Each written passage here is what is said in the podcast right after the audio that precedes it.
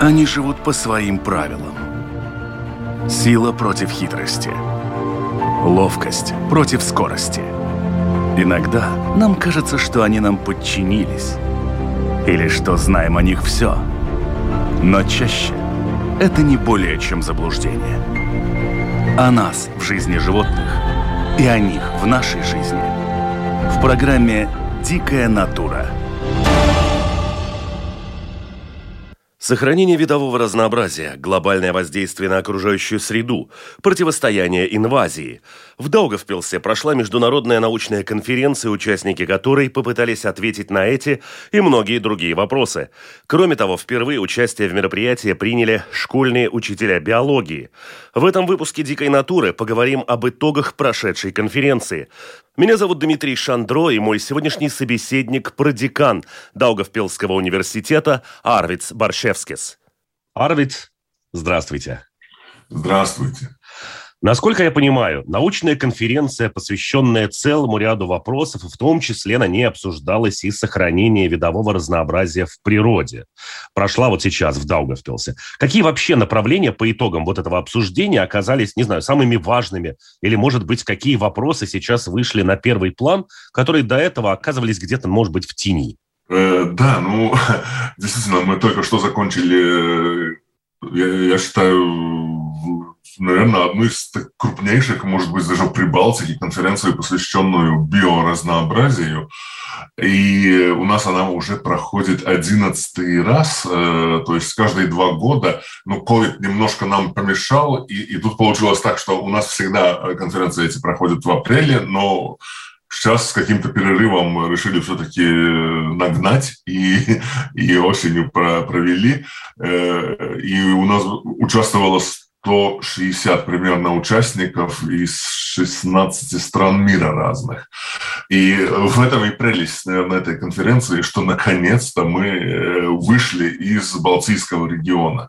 И в этом году тематика конференции была посвящена в том числе горячим точкам э, биоразнообразия мира. А горячие точки, точки – это в основном те страны, где просто очень-очень резко все сокращается. То есть вырубаются леса, гадится как-то по-другому природа. И а в этом году, ну, на мой взгляд, были очень интересные докладчики, прежде всего, на пленарном заседании, потому что э, я сам как-то даже и не задумывался на такую тематику, что, например, как цунами может повлиять вообще на природу мира. Оказывается, это влияет на, на ну, гораздо, гораздо шире, нежели мы думаем. И вот э, э, один ученый из Австралии как раз нам вот это все показывал, и это было очень интересно. И, ну и, конечно, любые другие тематики, любая другая тематика, связанная с э, э, исчезающими видами, с исчезающими биотопами тоже. Если раньше мы говорили, что вот охранять природу, это значит охранять виды. Красная книга, в Красной книге там записаны такие, такие, такие виды. А на самом деле сейчас э, современная вот такая наука больше говорит о защите конкретных биотопов, то есть мест жительства видов. И есть специальный список, европейский список, и в Латвии также охраняемых биотопов. То есть если мы охраняем биотоп, мы охраняем целую кучу видов сразу, а не один э, краснокнижный вид. Но вот если мы немножко вернемся к вопросу об этих самых горячих точках, которые вы упомянули. Представители-то вот этих самых горячих точек, люди на местах, как говорится, были на этой конференции? Или, не знаю, э, латыш и литовец обсуждали, как где-то там э, в Южной Америке какой-то бразилец рубит джунгли? Э, вот поэтому я очень рад, что как раз на этой конференции были и представители этих горячих точек. То есть это действительно первое, наверное, в Прибалтике конференции, где реально у нас целая сессия была посвящена Филиппинам. Только из-за того, что мы в Даугавпилсе изучаем филиппинскую фауну, а, а там э, целая, целая, ну, целый ряд докладов был как раз представлен филиппинскими учеными, которые вот принимали участие в этой конференции. И на самом деле это, ну, мне, по крайней мере, было очень-очень интересно. Потому что если говорить о тех же самых Филиппинах, то это одна из самых-самых горячих точек э, мира э, по биоразнообразию, потому что там в таком масштабе вырубаются джунгли, тропические леса, а там 7, э, архипелаг филиппинский, 7 тысяч островов, 7100 с чем-то островов, да, и на каждом острове какие-то свои виды, которых нет на других островах. И, и там что, очень часто бывает так, что стоит вырубить лес на одном склоне вулкана какого-то, и все. Там погибает, может быть, сотни видов известных и еще больше неизвестных видов, которые там живут. И, и если посмотреть, вот, вот на конференции как раз обсуждали вот вопрос этот, и очень красиво показали ученые, э, что говорят, вот, например, э, на Филиппинах пока известно примерно около 8 тысяч видов жуков. И в той же самой Германии там тоже очень близкое количество видов. А как может быть в Филиппинах, где столько эндемиков и так далее, такое небольшое количество видов? Это только показывает. И ученые считают, что на, на Филиппинах сейчас, вот в настоящий момент, известно ну, не более 40% от того, что там реально живет. То есть остальное там не изучено еще. И мы, мы считаем, что на Филиппинах запросто может количество видов достичь, э, видов жуков достичь и тех же самых 20 тысяч. Но пока 8 тысяч видов. Поэтому каждый год мы описываем, открываем. Филиппинцы также... Э, раньше, скажем, по жукам на Филиппинах, по сути, не было своих исследователей. Но последние годы как-то и с нашим участием очень активно там развивается это направление. Там есть центр изучения жуков при университете Минданао. Сейчас э, мы тесно работаем. Я знаю, что при э, Давао государственном университете такой центр изучения беспозвоночных будет открываться. Вот, пожалуйста, международное сотрудничество в, в каком-то смысле и, наш вклад в, в изучении вот этих горячих точек. Я сейчас попробую совместить в себе просвещенность и невежество сразу. А, вы упомянули мой любимый термин – это эндемики. То есть это, в общем-то, животные, которые обитают на конкретной территории и более нигде не встречаются. Да. Также вы упомянули, что, в общем-то, их исчезновение может иметь какое-то глобальное влияние. Вот мне, как живущему в Латвии, совершенно должно быть без разницы, что случится с каким-то, не знаю, там, жуком или с какой-то лягушкой, которая является эндемиком на Мадагаскаре, например. Ну, не будет у них там этой лягушки. Но для меня вот здесь, в моем соседнем лесу, это ни на что не повлияет. Э, ну, так, э, так, наверное, может кто-то думать, да, потому что, по сути, так и есть, да. Мы тут живем, и какая, мы, мы живем, не знаем, что даже у нас в Латвии на улице там э, пропадет какой-то вид, ну, пропадет и так далее. Но ведь мы, как, как люди, в каком-то смысле и ответственны за то, чтобы сохранить все-таки это био, биоразнообразие, все эти виды, живущие на планете, и максимально делать все возможное, чтобы они не исчезали, но они исчезают в космической скорости, я уже говорил. И э, пример простой. Например, э, в медицине, в био, биофармакологии открыли и выделили из какого-то растения вещество, которое очень важно было для, для лечения там, э, конкретных болезней каких-то. Я сейчас чтобы не наврать, не буду называть эти вещества и так далее. Э, и потом э, ученые стали искать, где эти растения растут, э, а они были родом из бассейна Амазонки. Это не менее горячая точка биоразнообразия. Там, там леса вырубаются не, не менее активно, чем в Филиппинах. И джунгли сокращают свои территории.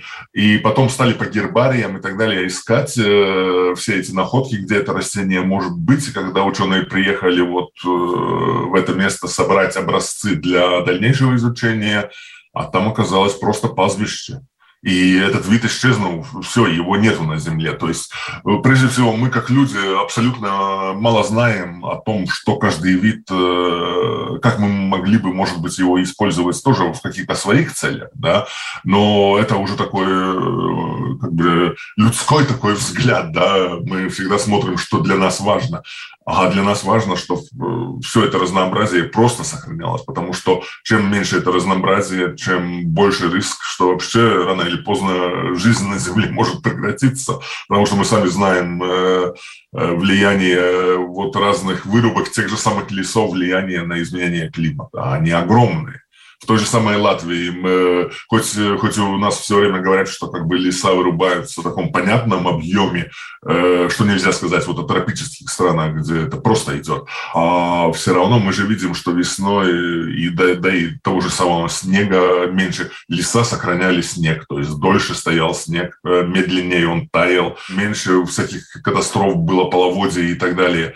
Э, это все очень тесно связано, то есть в природе все очень тесно связано, и поэтому мы просто обязаны ради того, чтобы уберечь жизнь на планете, просто ее сохранять. И поэтому вот. нельзя сказать, что вот э, мне как тут э, в своем, в своем Даугавпилсе я сижу, и мне не важно, что за границей вот моего, моей территории, моего дома, что с природой случается. Ну вот я бы тогда, наверное, хотел процитировать вашего коллегу, небезызвестного Михаила Пупинша, который говорит о том, что проблема человечества в том, что мы относимся к природе как к универсаму, ну или большому магазину. Мы заходим, видим на полках какие-то, ну, не товары, ну, там, животные, растения, еще что-то. Что-то нам нравится, что-то нам не нравится, но в целом оно все там есть, и мы на все это не обращаем внимания. Вот э, из того, что рассказываете вы, наверное, может сравниться что-то вот с тем периодом, когда, например, в магазинах пропал сахар или соль, когда началась истерика. Все бегали, и э, вот это вот мы начинаем плакать, когда чего-то, к чему мы привыкли, вдруг не оказывается рядом. Э, да, абсолютно прав Миша, да, когда он это говорил, э, потому что на самом деле так, э, так можно сказать, да, и и самое главное, что когда вот э, пропадает сахар, мы бегаем э, в истерике и думаем, где его достать и что делать. И то же самое в природе. Если пропадает какой-то зубр, например, мы, может быть, будем бегать, потому что мы его не видим вокруг, э, не увидим больше вокруг. А если пропадает какое-то маленькое насекомое, а мы его и раньше не видели, и самое. Но это не означает, что этот вид менее важен, чем тот же самый зубр. Да? Те же самые насекомые. Зубр, э, там, скажем, может, ну, ну там какие-то биотопы э, и повлиять. Ну, ладно, даже не зубр, но возьмем того же самого бобра, например, который там может э, участки лесов затопить э, и так далее. А насекомые могут сделать гораздо больше. Скажем, один вид насекомого, тот же самый восьмизубчатый, этот караед, уже может целой плантации, целой гектары леса свалить, если, если он массово как-то размножится и так далее. А это массовое размножение очень часто опять вызывается какими-то изменениями в природе. То есть какой-то фактор э, меньше, менее активно влияет на эту популяцию, и все, они пошли массовая вспышка.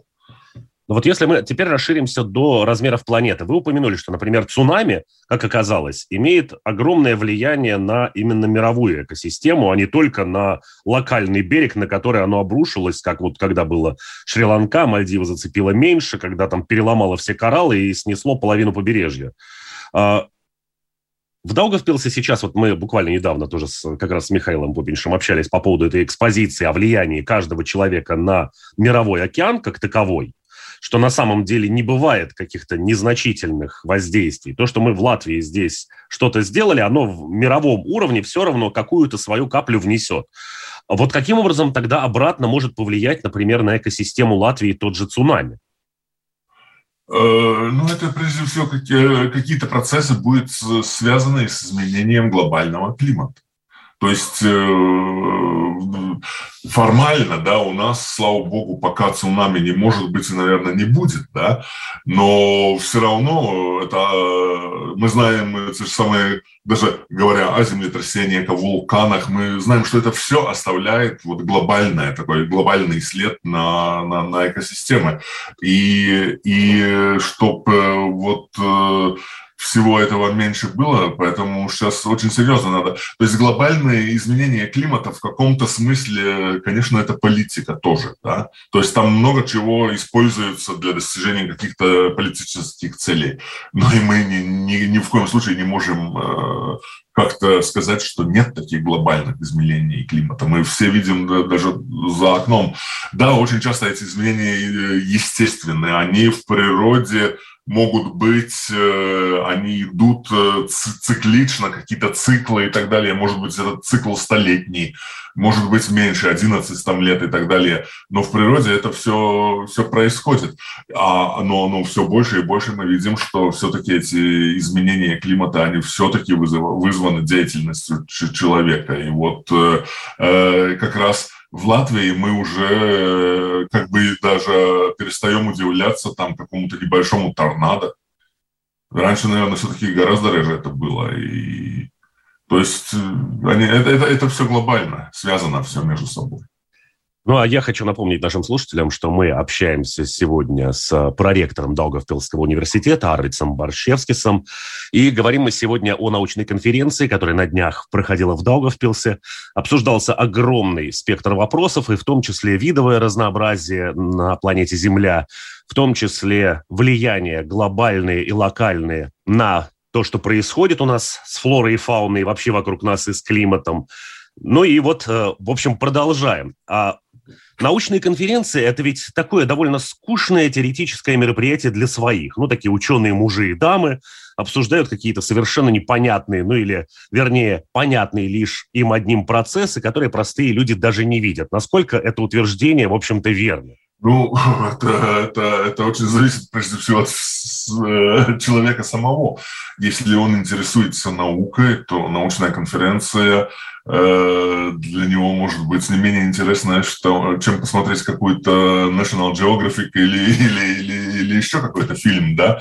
Э, на самом деле нет. Э, вот наши, в любом случае, наши биологические конференции, эти доклады, да, они научные, да, конференция проходит на английском языке, естественно, это международная конференция, чтобы было всем понятно, и те же самые презентации были очень интересные. Например, э, мы не каждый раз можем видеть и посмотреть там биотопы Филиппин или, или вот разные океанологические там проблемы в Австралии, а в презентации это очень наглядно, очень иллюстрированно, очень интересно. Э, те сессии, где я участвовал, я даже не по своей тематике, но эти доклады с большим интересом слушал.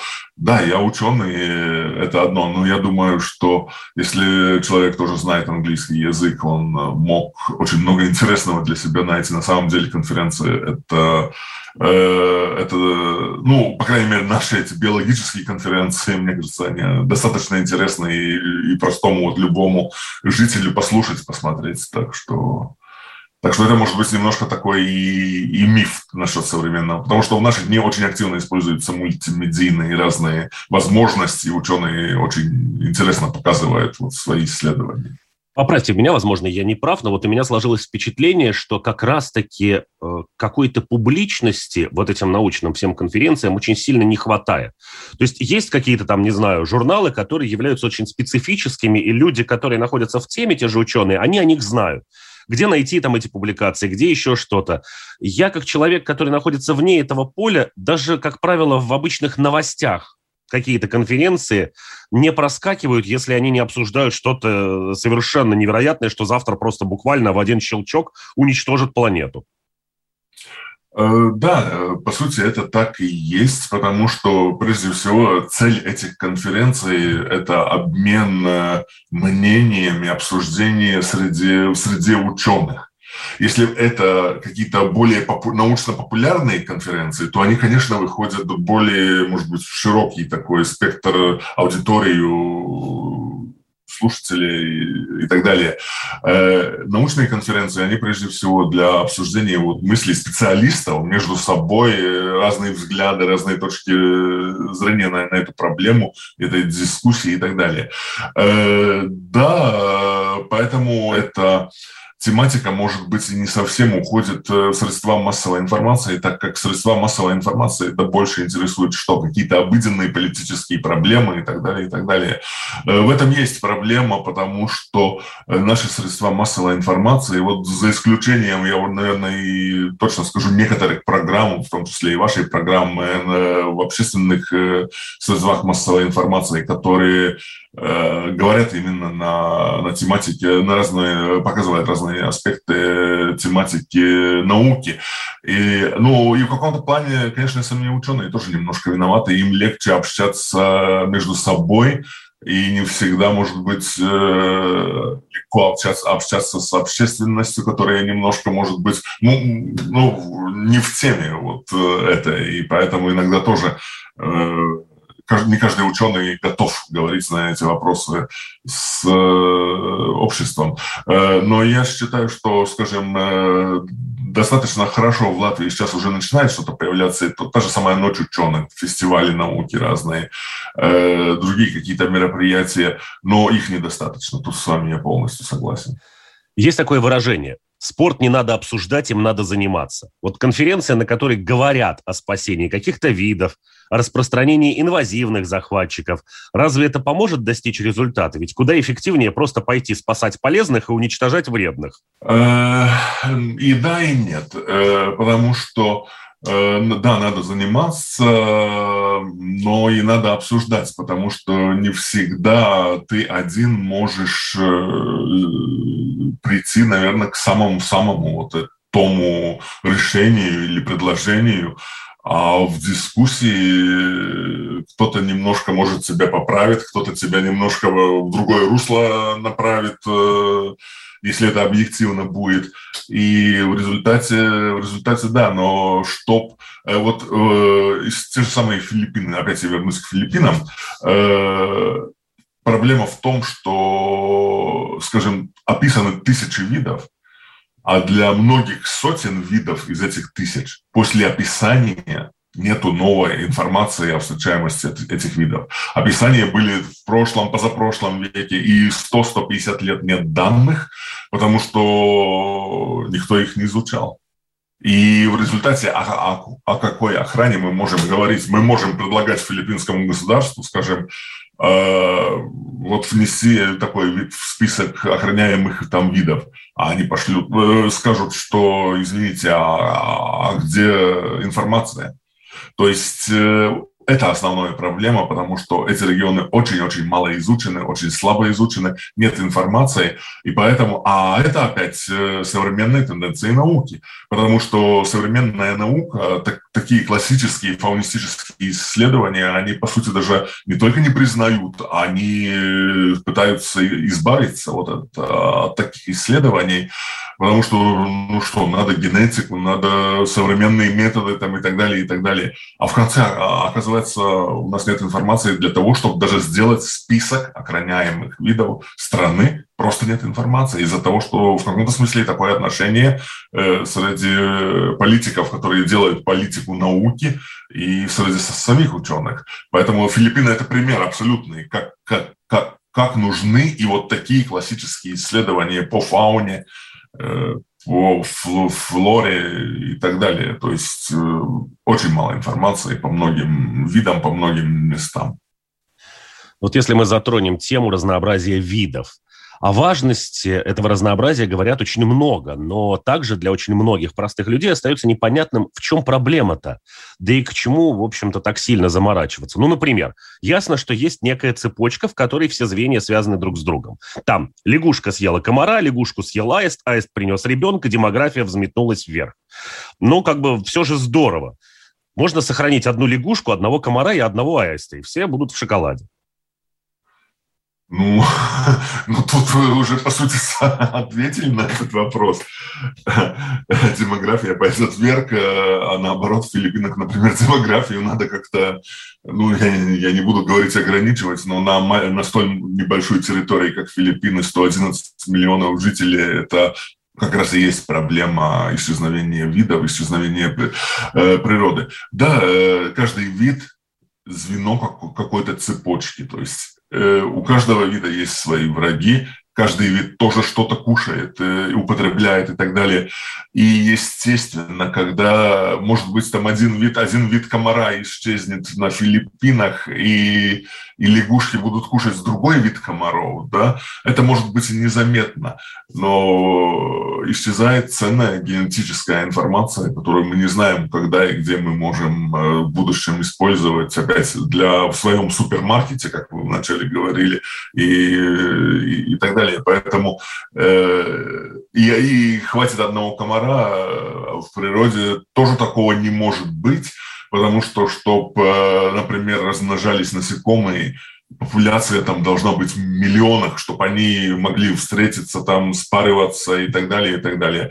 Э, э, и вот часто говорят, там, энтомологи ловят там жуков, э, сокращается там количество, вырубание одного гектара приводит к уничтожению там миллиарды раз больше особей учитывая все личинки, все остальное, что живет там в коре где-то еще, что погибает, что это, это при, при, приносит а, несравнимому, скажем, влиянию на природу, чем вот такая же самая ловля. Хотя бы и ловля в каких-то узких местах, где узкие ареалы, они тоже приводят к исчезновению. Мы знаем много примеров тоже.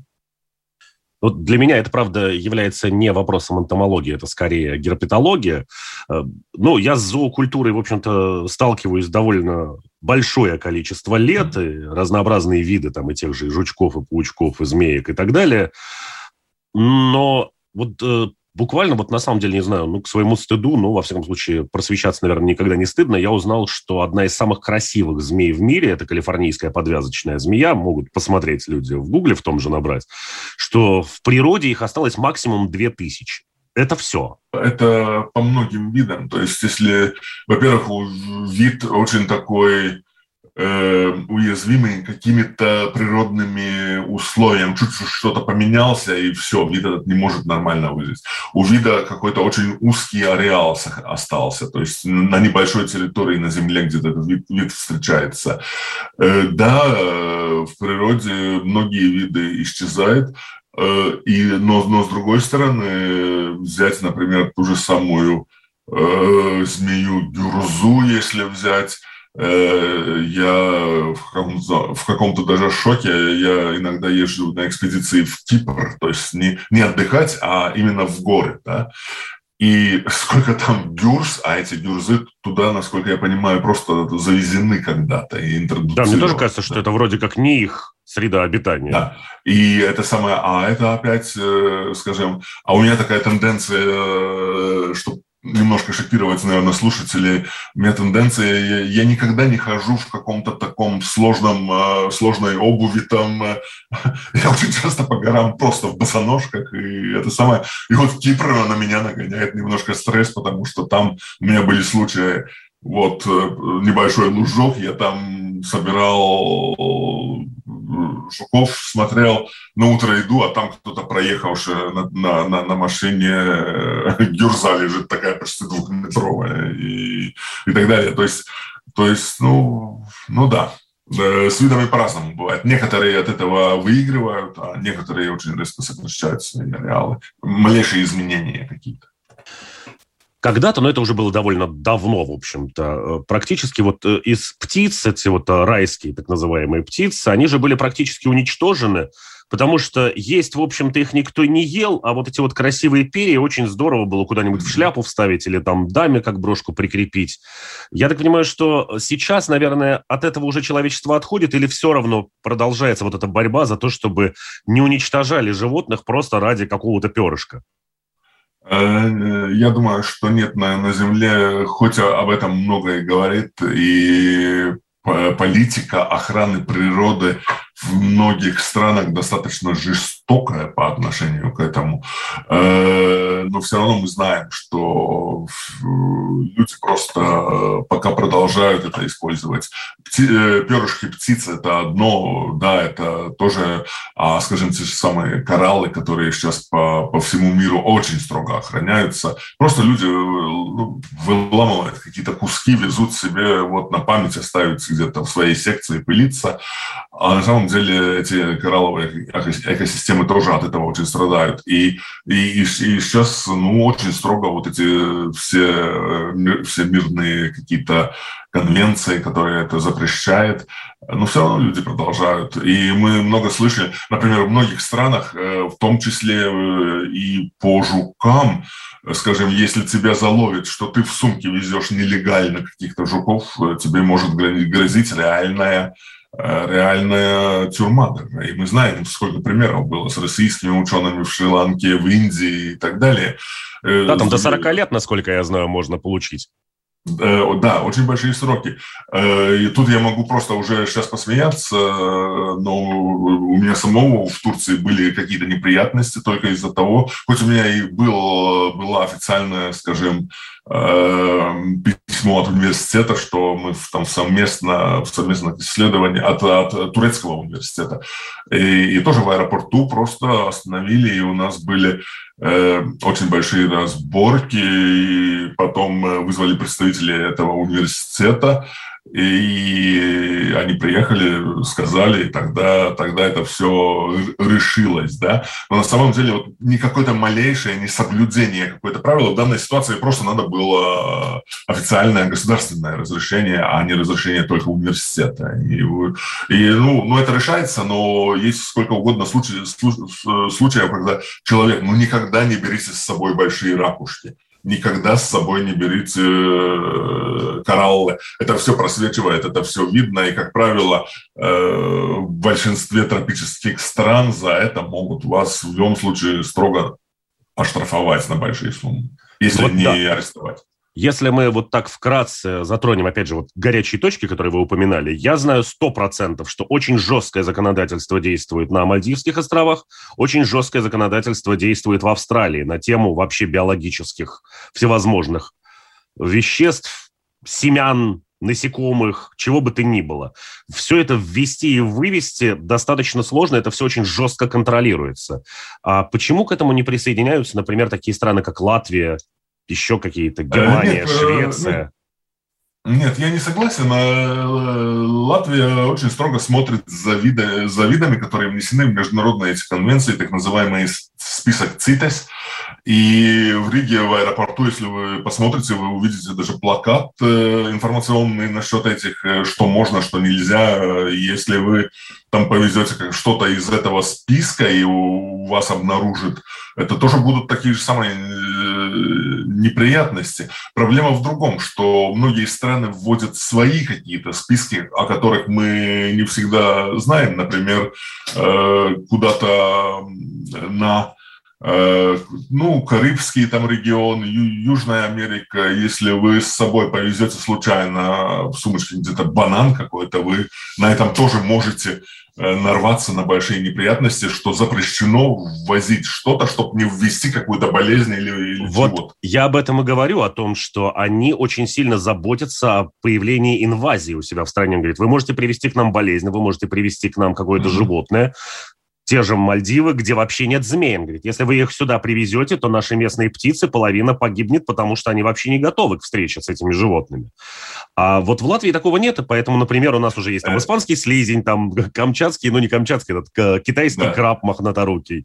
Э, нет, на самом деле я, я не согласен с вами. В Латвии и это есть тоже. У нас карантинные службы достаточно как, как бы серьезно работают, но они проверяют там, где вот, э, скажем, там везут какие-то древоматериалы. Это все идет через карантинные службы. Они смотрят, чтобы не было там вредителей.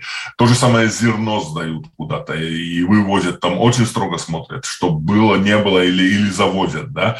А, а очень часто это просто невозможно даже нормально уследить. Например, у меня, э, как я в многих уже своих э, интервью рассказывал о 80-х э, годах, это последние годы Советского Союза, когда я, я уже был студентом, и э, можно было писать такую целую энтомологическую географию в Латвии. Э, у меня моя тетя, учитель биологии в Купрове, в Балтском районе, работала учителем биологии. Я часто туда приезжаю, а там небольшой, такой был небольшой э, завод, эти трубы для мелиорации из глины, которые делали.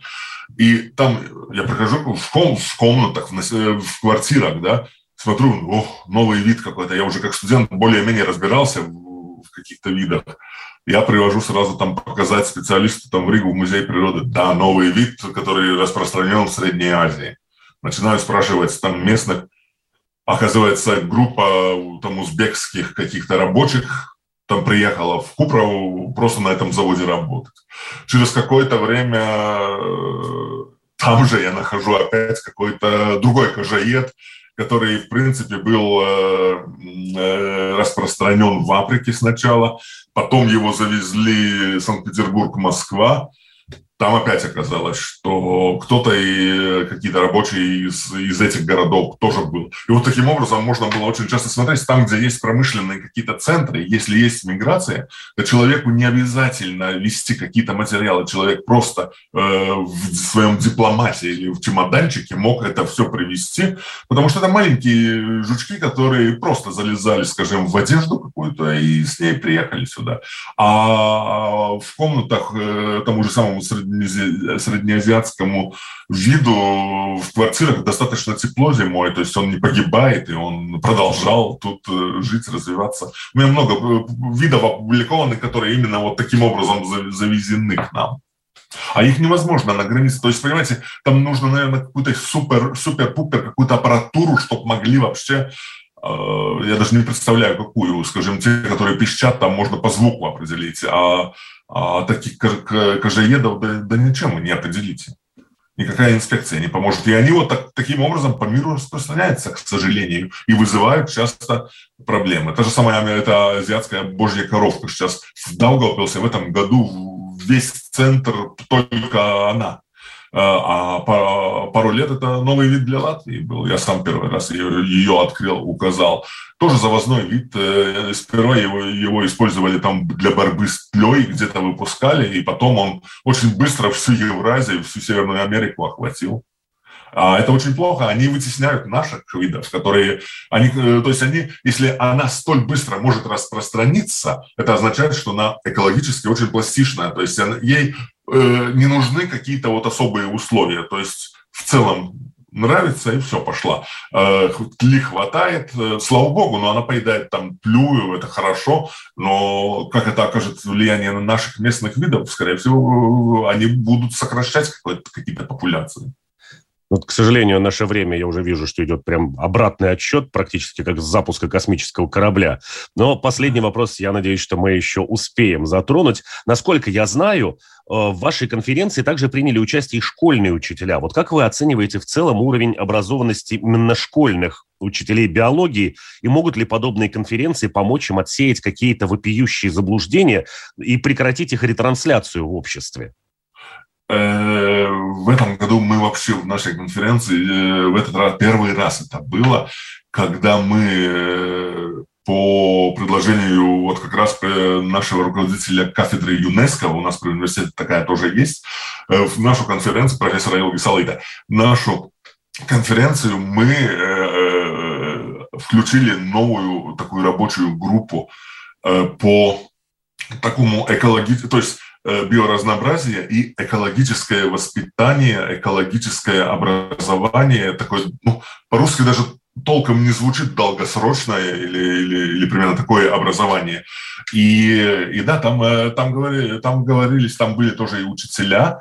Э, я думаю, без этого говорить между собой, вариться в своем соку довольно сложно. И эта конференция показала, что очень хороший вариант. Э, мне понравилось, и чем больше, может быть, на эту тему в таких конференциях чисто научных будем говорить, хотя бы в отдельной секции, э, это, это только будет способствовать э, образованию, потому что э, все-таки в Латвии, я считаю, вот все эти эксперименты за последние годы с компетенциями этими и так далее, ну, они не были продуманы до конца, и это довольно, к сожалению, понижает наш уровень знаний, к сожалению. Но я надеюсь, что вот такие конференции тоже смогут помочь хотя бы в этом.